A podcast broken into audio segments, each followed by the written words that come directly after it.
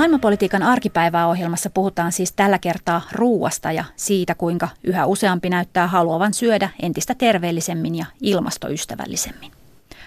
Ainakin lihapainotteisesta keittiöstään tunnetussa Ranskassa kasvissyönti on aiempaa yleisempää.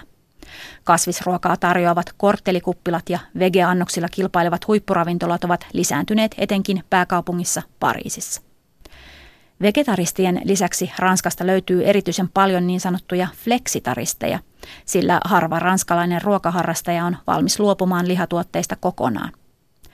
Toimittaja Annastiina Heikkilä tapasi ruoan harrastajia ja ammattilaisia Pariisissa. Itäpariisilainen pikkubistro on lounasaikaan tupaten täynnä.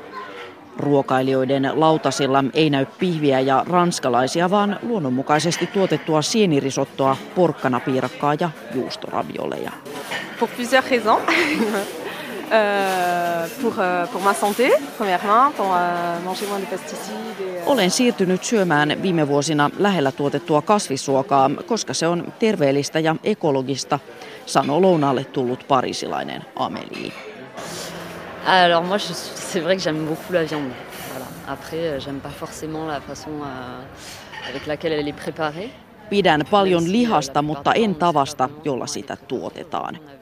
Viime aikoina ranskalaisilta teurastamoilta on julkaistu aika kammottavia salakuvattuja videoita, toteaa samassa pöydässä istuva Claire. Claire, kuten suuri osa täällä ruokailevista ihmisistä, ei ole tiukkoja kasvissyöjiä. Ranskalaiset ovat ylipäätään hyvin innostuneita fleksitarismista, eli kasvispainotteisesta ruokavaliosta, joka sallii myös liharuilla herkuttelun. Euh, l'homme est devenu sapiens en, en consommant de la viande. Donc euh, je suis pas dans un truc où il faut euh, supprimer ça de notre alimentation. On est omnivore. Ihminen on metsästäjä ja sekasyöjä. En usko siihen, että lihansyöntiä pitäisi kokonaan lopettaa, mutta tällä hetkellä syömme lihaa ihan liikaa. Ranskalaisten ruokatottumukset eivät ole terveellisiä eivätkä kestäviä. Niiden ylläpitoon tarvittaisiin seitsemän maapalloa, sanoo perheensä kanssa syömään tullut Basile. Samoilla linjoilla on ravintolan omistaja Pauline Teolea. On n'est pas végétarien parce qu'on fait un peu de viande, mais très peu. On essaie de faire de la viande de bonne qualité en fait, mangeait beaucoup moins. Tarjoamme luonnonmukaista kasvisruokaa, mutta emme ole pelkkä vegeravintola. Joissain annoksissamme on lihaa mausteena ja listaltamme löytyy myös luomutuottajan Turnedo-pihvi. Sen tosin tilaa entistä harvempi asiakas, Polin Teoler sanoo. Hän kertoo perustaneensa La Petite Fabrique-nimisen ravintolansa neljä vuotta sitten. Tuolloin kasvisruokaa tarjoavia ravintoloita oli Pariisissa vain kourallinen.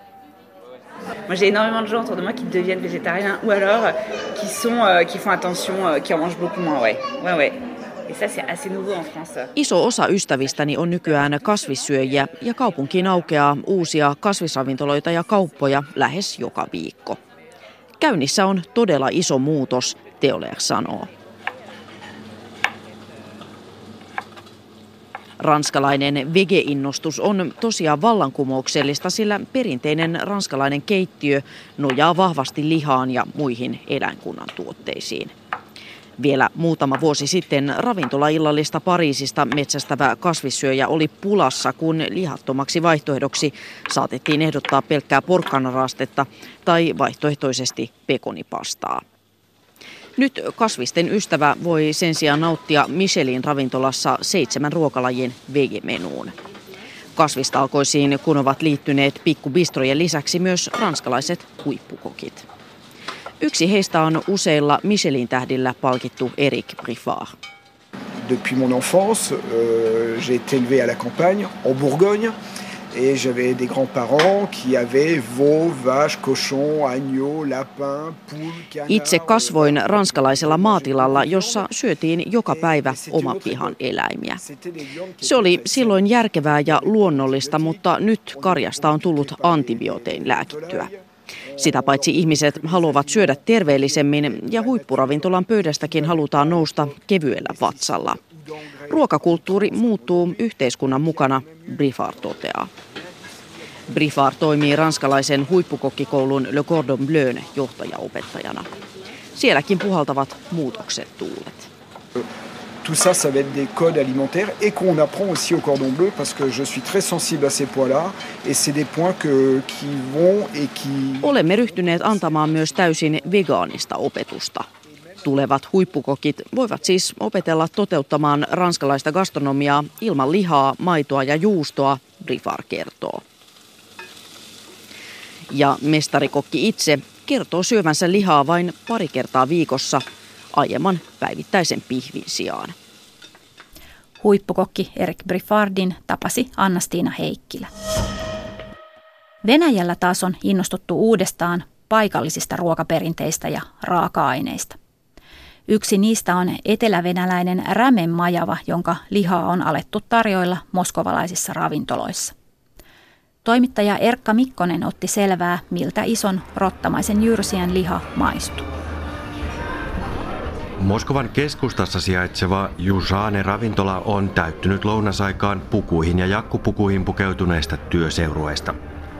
Ravintolan nimi Jusane kääntyy suomeksi etelänmaalaiset ja se viittaa paikan etelävenäläiseen keittiöön ja Krasnodarin kaupungista kotoisin olevan ravintoloitsija Tahir Halikberdievin kotiseutuun.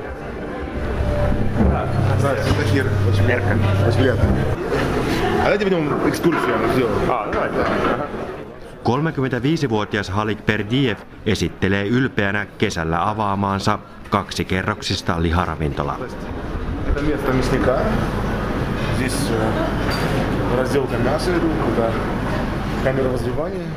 Toisen kerroksen avokeittiössä on erilaisia lihamyllyjä, grillejä ja savustamo. Ravintoloitsija kertoo johtoajatuksekseen, että paikallisesti kasvatettujen teuraseläinten kaikki syötävät osat hyödynnetään. Tämä kieli kunnioituksesta eläimiä kohtaan. Ja tässä leivomme leipää, jota käytetään myös rämemajavasta tehtävää hampurilaistamme varten. Halik Perdiev kertoo laskeutuessamme takaisin ravintolan ensimmäiseen kerrokseen.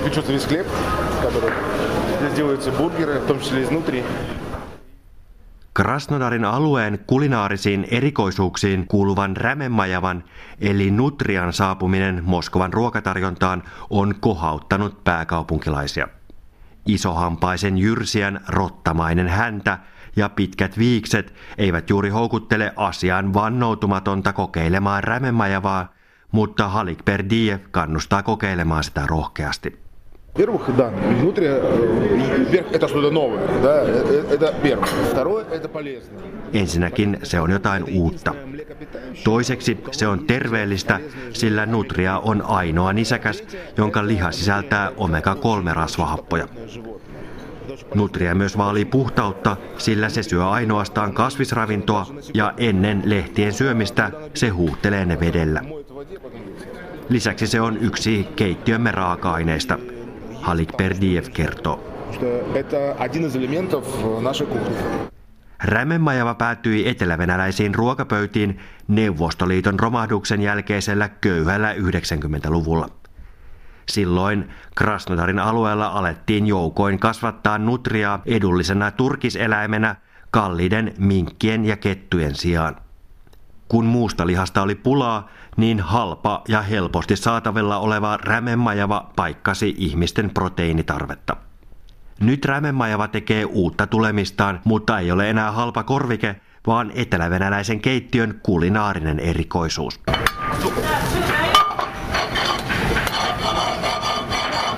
Rämemajava hampurilaisten lisäksi Moskovassa tarjoillaan myös nutria-täytteisiä kaalikääryleitä ja pelmeenejä, eli venäläisiä pastanyyttejä.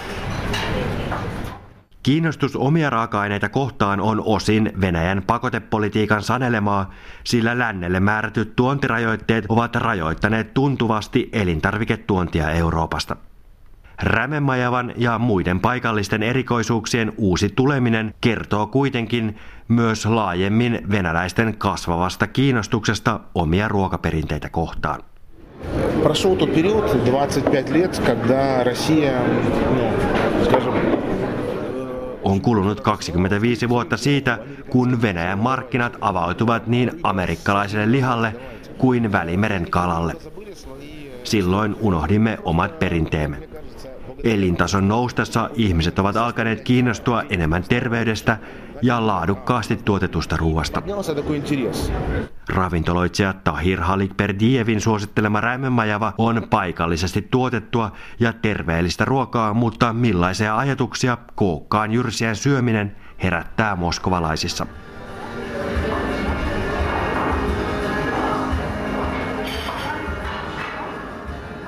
Viereisessä pöydässä istuva pariskunta on päätynyt nutriahampurilaisen sijaan tilaamaan lampaan kieltä. Нет, изнутри. Нет, No, Eri alueilla on eri mieltymyksiä ja esimerkiksi Koreassa syödään koiraa. Olen itse Venäjän kaukoidästä ja Korea tuntuu läheisemmältä. Nutriaa en ole maistanut, enkä aiokkaan, vaikka voihan se olla herkullista. Minä pelkään kokeilla sitä, mutta voihan sitä varmaan ihan mielenkiinnon vuoksi maistaa. Aleksei ja Maria Simjonov sanovat lopuksi. Moskovalaisravintola Jusanen ulkopuolella löytyy vihdoin tupakoiva herra, joka osaa kertoa, miltä rämemajava oikein maistuu. Очень вкусно и очень необычно. Se on erittäin herkullista ja maku on täysin omanlaatuinen. Se ei muistuta kanaa eikä nautaa, vaan jotain hirven ja karhun lihan väliltä. Denis Simkin kuvailee. Совершенно необычный вкус. Он что-то под среднее между лосем и медведем. Toimittaja Moskovassa oli Erkka Mikkonen. Populaatioekologian professori Tim Benton brittiläisestä Leedsin yliopistosta tutkii työkseen ruokaturvallisuutta ja sitä, mitä maailmassa tulevaisuudessa syödään. Soitin hänelle ja kysyin, ovatko ruokatottumuksemme nyt oikeasti muuttumassa terveellisempään suuntaan. Whether we're going to see them or not, um, in an ideal world we would – Vaikea sanoa, ideaalimaailmassa ovat. Jos haluamme pysyä terveinä ja pitää terveysmenomme kurissa, ja jos haluamme rajoittaa ilmastonmuutosta, niin ruokavaliomuutokset ovat välttämättömiä, professori Tim Benton vastaa. Maailmassa on jo nyt enemmän ylipainoisia kuin normaalipainoisia ihmisiä, ja ruoantuotanto on yksi suurimmista ilmastonmuutosta aiheuttavista tekijöistä. Vaihtoehtona ovat merkittävät terveysongelmat, joiden takia nuorempien sukupolvien elämä uhkaa jäädä vanhempia sukupolvia lyhyemmäksi, ja ilmastonmuutos, joka etenee nopeammin kuin pystymme siihen vastaamaan. Sellaista maailmaa ainakaan minä en haluaisi jättää lapsilleni ja lapsenlapsilleni, Benton sanoi. Sanoit siis, että koko maailmassa on jo enemmän ylipainoisia kuin normaalipainoisia. Kyse ei siis enää ole mitenkään erityisen länsimaisesta ongelmasta. 20-30 years ago the developed world was the one with the westernized diet and the developing world was the one that was full of starvation. Vielä pari 30 vuotta sitten kehittyneissä maissa syötiin niin sanotun länsimaisen ruokavalion mukaan ja kehitysmaissa nähtiin nälkää Benton vastaan. Hän kertoo matkustavansa paljon ja huomanneensa, että nykyään melkein missä hyvänsä maassa voi saada melkein mitä hyvänsä haluamaansa ruokaa. Kaloreita on saatavilla riittävästi suurimmalle osalle ihmisiä suurimmassa osassa maailmaa. Ja terveysongelmat ovat kaikkialla hyvin samanlaisia. Kaakkois-Aasiassa, latinalaisessa Amerikassa, Tyynenmeren saarilla tai jopa joissain osissa Saharan eteläpuolista Afrikkaa liikalihavuus on jo yhtä yleistä tai jopa yleisempää kuin länsimaissa. Maailman ruoantuotantojärjestelmä ei toimi niin kuin haluaisimme sen toimivan.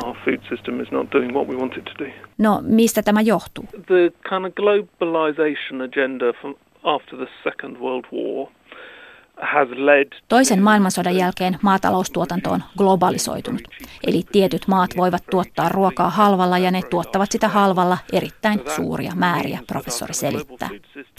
Se, mitä kasvatetaan, on pääasiassa riisiä, vehnää ja maissia. Tämä kärkikolmikko muodostaa kaksi kolmasosaa maailmassa tuotetuista kaloreista. Näitä halpoja kaloreita on sitten saatavilla kaikkialla paitsi ehkä aivan kaikkein köyhimmissä Afrikan maissa – mutta ihminen ei pärjää pelkällä maissilla, riisillä, vehnällä, kasvisöljyllä ja sokerilla, vaan tarvitsee myös ravitsevaa ruokaa, erilaisia vihanneksia ja hedelmiä, erivärisiä kasviksia. Ne kuitenkin ovat paljon kalliimpia. Järjestelmä on johtanut siihen, että yhä useammassa maassa köyhät ihmiset syövät yhä enemmän kaloreita, mutta eivät välttämättä saa ruoasta tarvitsemiaan ravintoaineita. Kuinka laaja ongelma tämä on? There are probably around 2 billion people that don't have enough nutrients, and some of those are overweight, as I say, and some okay. of them are underweight. Maailmassa on noin kaksi miljardia ihmistä, jotka eivät saa riittävästi ravintoaineita. Osa heistä, noin 800 miljoonaa ihmistä, on alipainoisia, mutta suurin osa nykyään jo ylipainoisia Benton vastaan.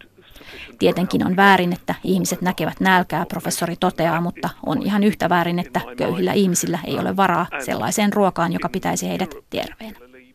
Maailmassa on jo lähes 7,5 miljardia ihmistä ja väestö kasvaa koko ajan. Riittääkö ruoka kaikille?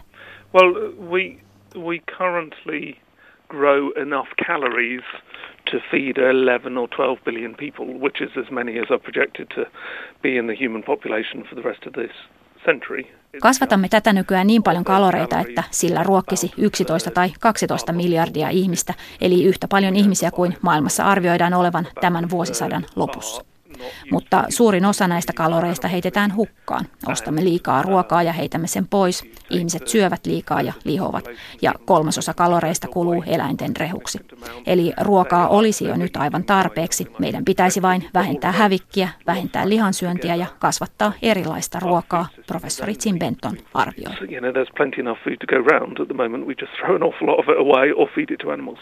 Käydään tässä välissä kysymässä, kuinka paljon ruoan terveellisyys tai ympäristöystävällisyys painaa ruokakaupan kassalla. Toimittaja Pasi Myöhänen puhui asiasta lontoolaisten kanssa. Lonto lienee tunnetumpi pubeistaan ja rasvaisista fish and chips aterioista kuin terveellisestä keittiöstä. Kaupungissa puhaltavat kuitenkin uudet tuulet, minkä huomaa supermarketin ovella Pohjois-Lontoossa. Lin Agar mietti ruokakassinsa sisällön tarkkaan. I try and get everything, you know, correct. So lots of fruit, vegetables, low fat stuff, that kind of thing. Yritän ostaa kunnon ruokaa, paljon hedelmiä ja kasviksia. Sokerin ja rasvan haitoista puhutaan nykyisin mediassa paljon, Agar sanoo. Shona Kin puolestaan ei miettinyt ostostensa terveellisyyttä, mutta ei koe tähän edes tarvetta, sillä hän ei koske eläinperäisiin tuotteisiin laikkaan. I'm vegan, so I've been vegan for three years, which means that naturally I kind of gear more towards those kind of foods anyways. Olen ollut jo kolme vuotta vegaani. Katson, että jo sen vuoksi ostokseni tuppaavat olemaan terveellisiä, Kiinsan. Lontoossa terveellinen syöminen, luomutuotteet ja kasvissyönti ovat nousevia trendejä. Luonnonmukaisilla tuotteilla mainostavia kauppoja avataan tiuhaan Samalla ravintolat palvelevat kasvissyöjiä ja vegaanejakin entistä paremmin. Shona Keenin ystäväpiirissä lihansyöjät ovat vähemmistössä. Most of my friends now and most of the people I meet are actually vegan and vegetarian. So when I do meet someone that is a meat eater, it's a bit strange. So uh, yeah, I definitely think it's quite popular. It's very on trend, I guess. Suurin osa ystävistäni ja uusista tuttavuuksista on vegaaneja tai kasvissyöjiä, Nykyisin tuntuu jopa omituiselta kohdata lihansyöjä, Shona Keen sanoo. Mikään terveellisen syömisen esimerkkimaa Britannia ei silti ole edelleenkään. Liikalihavuus on maassa Länsi-Euroopan yleisintä. Lontoolainen Jack ei ole muuttanut ruokatottumuksiaan, vaikka terveellisyydestä puhutaan entistä enemmän. Do you think more about what you eat health-wise no. than before? No.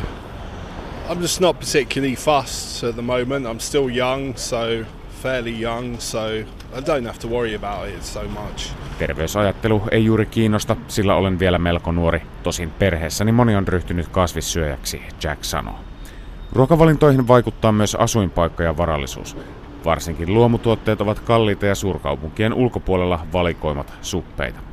Vegaani Shona Keenin ruokailuvaihtoehdot ovat vähissä Lontoosta poistuessa.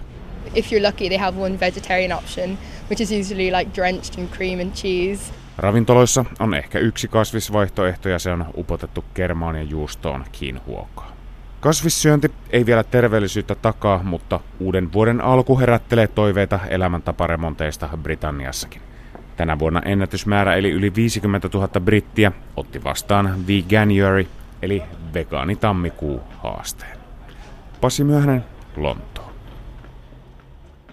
Mitä sitten pitäisi tehdä, jotta terveellinen ja ravitseva ruoka olisi nykyistä useampien ulottuvilla? populaatioekologian professori Tim Benton. There's an awful lot of subsidy that goes into producing what we produce. It would be perfectly possible to reconfigure Kaloripitoinen ruoka on halpaa, koska järjestelmä on toisen maailmansodan jälkeen haluttu rakentaa tuottamaan sitä, Benton sanoi. Nykyisen malliseen ruoantuotantoon kuuluu valtava määrä maataloustukia. Bentonin mukaan olisi täysin mahdollista järjestää tuet uudelleen niin, että kaloripitoisesta ruoasta tulisi nykyistä kalliimpaa ja ravinteikkaasta ruoasta halvempaa.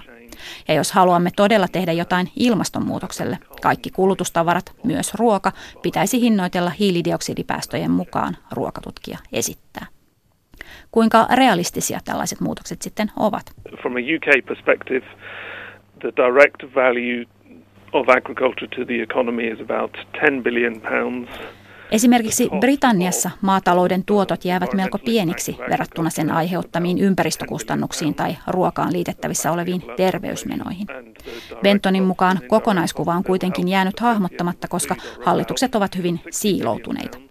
On maatalousministeri, joka ei välttämättä ole yhteyksissä terveysministeriin eikä kumpikaan ole kovin paljon tekemisissä ilmastoasioista vastaavan ministerin kanssa.